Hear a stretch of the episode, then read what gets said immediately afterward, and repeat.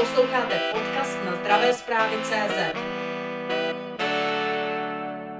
Máme za sebou necelé dva roky covidu, kdy v mnoha případech jednou z nejvíce regulovanou skupinou obyvatelstva byly děti a mládež. A současné studie ukazují, že se tento stav promítl do duševního zdraví dětí, ale i fyzického zdraví dětí. Jak mohou rodiče, kteří pozorují u svých dětí nějaké změny v souvislosti se speciálním režimem vyplývajícím z covidu svým dětem pomoci? Rodiče můžou nejvíc svým dětem pomoci tím, že jako sami budou v klidu a nebudou ten nevyhovující stav. Myslím si, že politikům vůbec jako nedošlo, co to vlastně jako udělali těm dětem. Z mýho pohledu těm dětem ublížili nejvíc. Ekonomické ztráty nebo nějaký hospodářský, ty jsou pro mě daleko menší a daleko s menším důrazem, než ztráty tady v rámci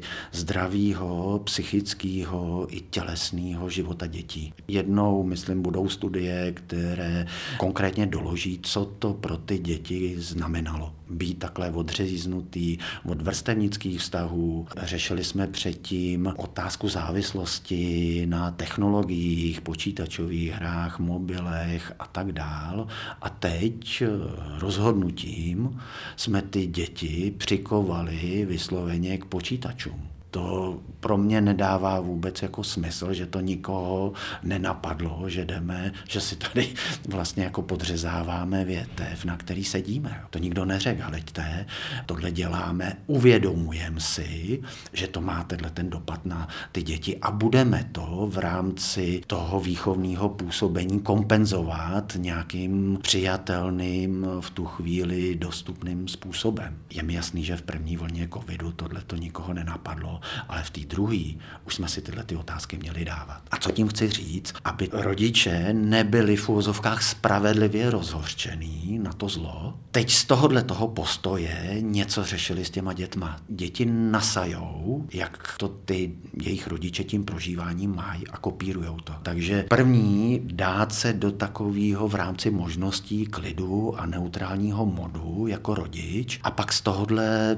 modu si říct, co já já tomu dítěti můžu teďka dát v rámci takové přirozené struktury jeho školního dne, potom jeho volného dne a zaměřit se víc na tu strukturu střídání těch činností a zařazení pohybu jako hlavně a i teď mé klientele jsou 13 eh, do čtvrtého ročníku jako gymnázia děti nebo mladí lidé, kterým se naprosto radikálně jako změnil denní režim. Někdo to zvládne líp, někdo hůř a někdo s tím má opravdu problémy. Doporučujete, aby rodiče nebyli spravedlivě rozhořčeni na to zlo, jak jste řekl. Co přesně si má rodič pod tím představit? Jaké praktické kroky ve vztahu k dětem rodičům doporučujete, aby učinili? Vím, že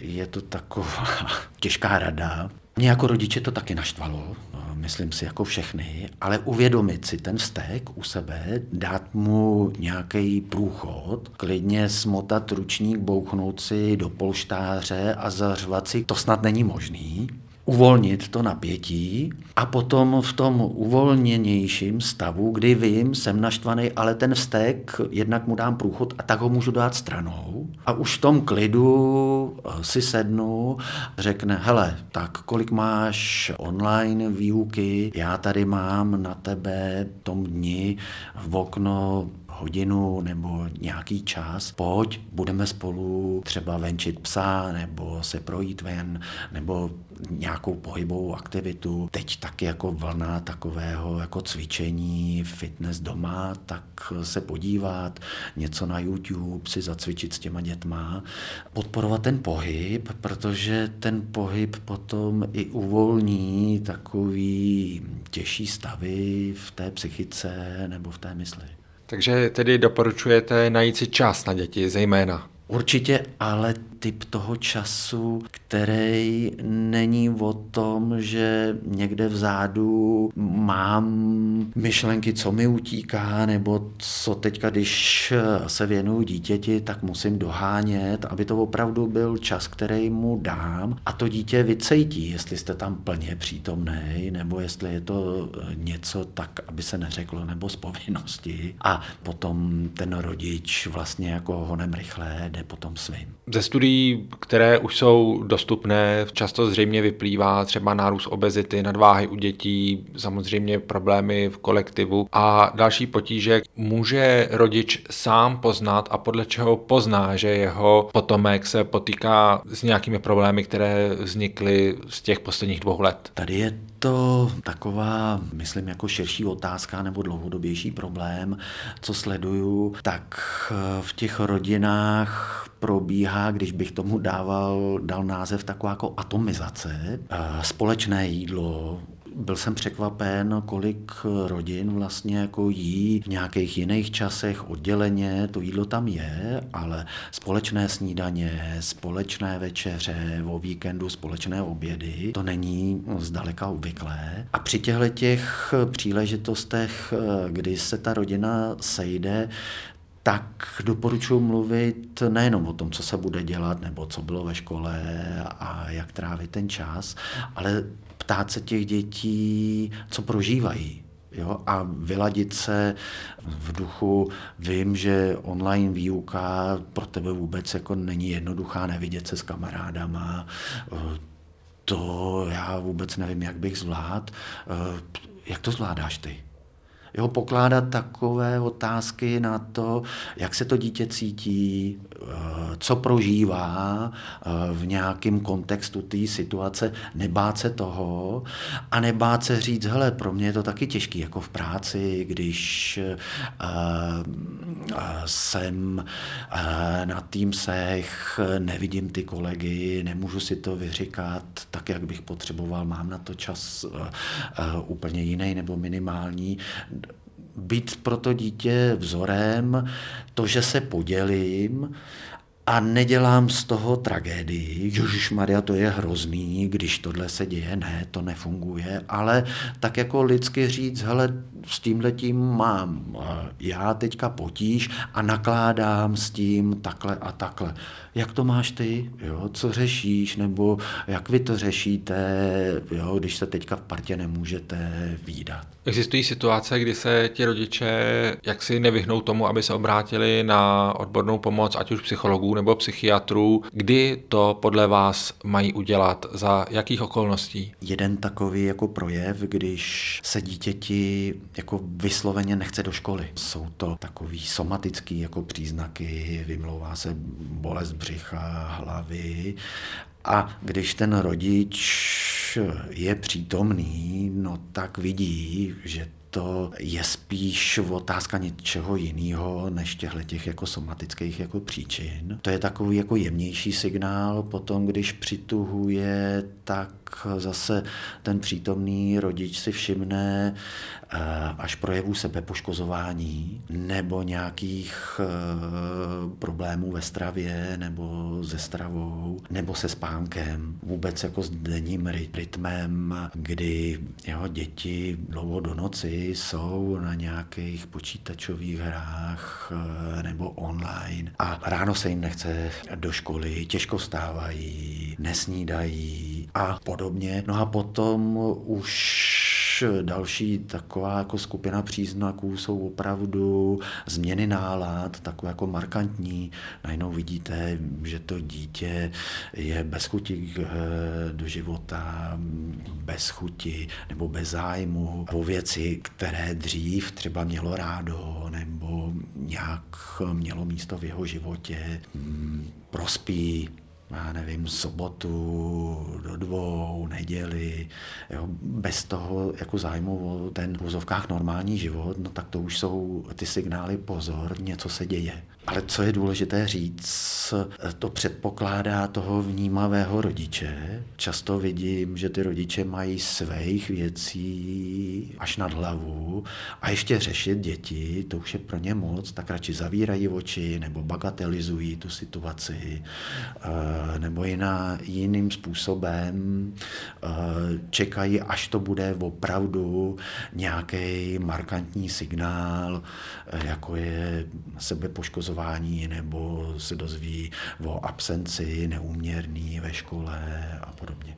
To téma závislostí nebo používání nových eh, komunikačních technologií ze strany dětí je celkem známé, ale jak si se nedostává na rady v té věci, kdy ty děti na internetu jsou vystaveny různému závadnému obsahu, před kterým je lze těžko ochránit, ať už se tedy bavíme o násilí nebo o pornografii a o dalších věcech. Jak podle vás mají postupovat rodiče, pokud se jejich dítě s tímto na síti setká? Já si myslím, že většina dětí se s tím na síti setkala že to pro ně není nic nového a tady zpátky nejlíp funguje taková rodinná pospolitost, kdy rodiče a děti opravdu mají mezi sebou živý vztahy. Já vidím, že spíš probíhá to, co jsem nazval tou atomizací jako té rodiny. Každý člen je taková svébytná jednotka, která se s tím životem vyrovnává po svým a jako fungují spolu v takových výjimečných běžných situacích dovolený nebo odjezdy na chatu, příjezdy, ale i tam eh, často každý ten čas tráví sám a po svým. A my jsme a rodíme se jako sociální bytost. My ty kontakty potřebujeme a to, když si ten rodič uvědomí a je ochotný opravdu mít ten zájem o nějakou prosperitu nebo zdravý fungování svého dítěte na prvním místě, tak proto něco udělá. Ale často my jako rodiče nemáme čas, jsme vytížený x věcma a já jsem to viděl v mý terapeutické praxi, kdy jeho přichází rodiče, který viděli jako se svým potomkem, ale říkali, eh, on tady nechodí do školy, nebo on má potíže s lehkýma drogama, nebo s tím, že není schopný akceptovat autority, tak mi ho v úvozovkách dejte do pořádku. A když slyšeli, to není problém vašeho potomka, to je problém celého systému a musíme pracovat všichni, tak to už je pro ně těžký je jednodušší říct, no, ale my jsme v pořádku, ale jo, můj syn tady má problém. Součástí řešení problémů, které přinesl COVID, jsou samozřejmě i školy a pedagogové. Máte v této věci nějaké doporučení, jak by se ti měli stavět eh, k dětem? Co si myslím, že jako nyní to učitelé mají jako těžký v tom, že ten trend na tu korektnost, takový neupozadování jako práv často to může výst takový jako otázce, co já jako učitel můžu, jako kde ty hranice jsou. A je tady těžký držet respekt k tomu dítěti, to dítě potřebuje respekt, ale taky potřebuje mít zkušenost s hierarchií vztahů. Že tady učitel a žák, ale že v tom vztahu učitel-žák může fungovat partnerství, který je daný respektem,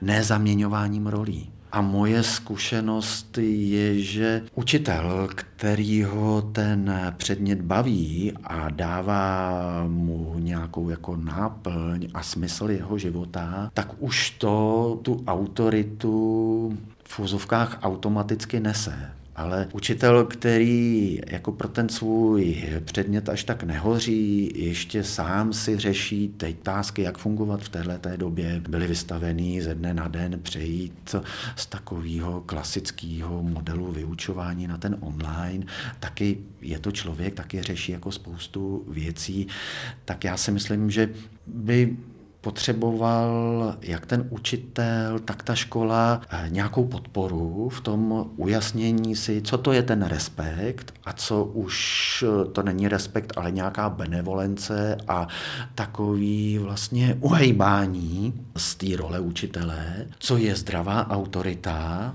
co je i takový jako zdravý způsob korigování chování těch jako žáků, tam je často obava to, že se naběhne. Myslím si, že ta obava není až tak z reakce dětí, ale hlavně z reakce rodičů, protože to je i moje zkušenost z třídních schůzek.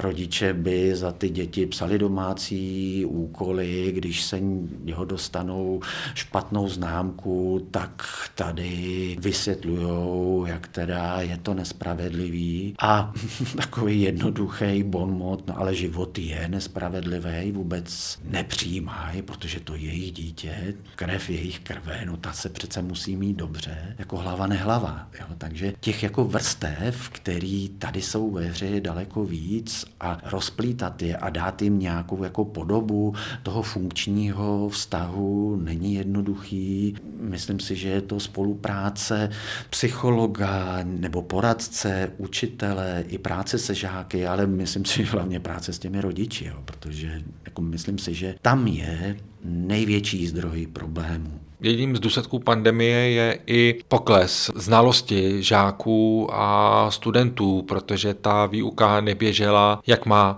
Mnozí studenti a žáci, když se už běžně klasifikuje, setkávají s tím, že ty známky nejsou takové, jako byly před pandemí. Jak k této věci mají přistupovat rodiče? I já jako rodič jsem měl možnost jako nahlídnout pod pokličku toho školství teď tím, že jsme měli tu výuku v přímém přenosu doma. A co si myslím, že tady vůbec eh, jako otázka, jak učit online, protože je to můj názor, ne všechna látka se jde efektivně předávat online systémem. Ne každému žákovi ten online jako přístup vyhovuje.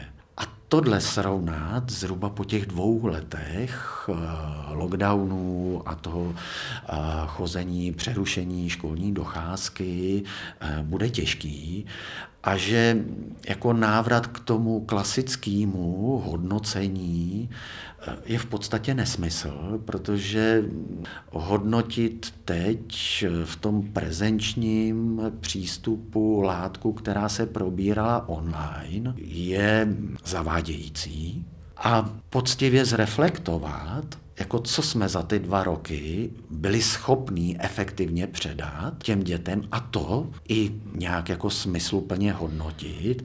A to, co jsme nebyli schopní efektivně předat a tady to hodnotit eh, adekvátně tomu neefektivnímu předávání. Nevím, jestli to někdo řeší, nebo je nějaká metodická příručka nebo pomůcka tomu učiteli. Myslím si, že ne, že se tak jako přirozeně to přelilo do normálu a do toho obvyklého, navyklého způsobu fungování. No a pak se to ukazuje už ta známka je minimálně vypovídající hodnota. Já bych tady doporučil si sednout a opravdu rozlišit to, co jako hodnotit lze, a co v rámci toho hodnocení by mělo být braný s rezervou nebo jinou vahou, než že to teda zhodnotím teď klasicky, tak jak jsem byl zvyklý. Celou dobu se bavíme o tom, jak mají ke svým dětem přistupovat rodiče anebo učitelé, ale existuje nějaká rada, jak si vypořádat z následky covidu pro samotné děti? Děti potřebují podporu, a teď teda začnu hodně ze široká. Když vidíte batolata, jak se učí chodit, jo, kolikrát jako spadnou, jak se nenechají otrávit, jak je to jako fascinuje, vlastně nějaký jako vývoj, jako posun, tak potom a když se ty děti začnou socializovat ve, škol, ve školkách a najednou mají zkušenost s hodnocením, tak ta bezprostřednost, ta chuť experimentovat, zkou, zkoušet něco, dostává na zadek, přestože najednou začínají jako vnímat, že jsou hodnocený, že jsou škatulkovaný. A co pro ty děti si myslím je důležité, aby jsme si tohle uvědomili my jako dospělí a byli k ním otevření, jako nehodnotili je. A co já říkám jako klientům, když řešejí svý potomci a teď je různě tak jako vychovávají a teď se snaží, aby měli ty kroužky, aby byli všestraný a jo, aby teda se měli dobře, tak já jim říkám, to neděláte pro ty děti to děláte pro sebe. Protože když ukážete ostatním, že máte takhle šikovné děti, tak vlastně říkáte, jak vy jako rodič jste neselhal, jak jste vlastně jako úspěšný. A tady je počátek toho hodnocení. Jo. A s tím zpátky už se jako setkávají ty děti v těch školkách, my je posuzujeme, protože tím ukazujeme ve své podstatě svoji úspěšnost v tom životě. Dobře, přesto bych se zeptal znovu na to samé. Co byste doporučil přímo dětem, aby se zpamatovali z necelých dvou roků covidu? Co bych teda doporučil dětem, a je to zase těžký, úplně jednoduše, děti zůstaňte dětma. Nesnažte se být dospělí a když vás dospělí tahají do toho života, klidně zlobte a braňte se dětsky po svým. Sledujte zdravé zprávy CZ.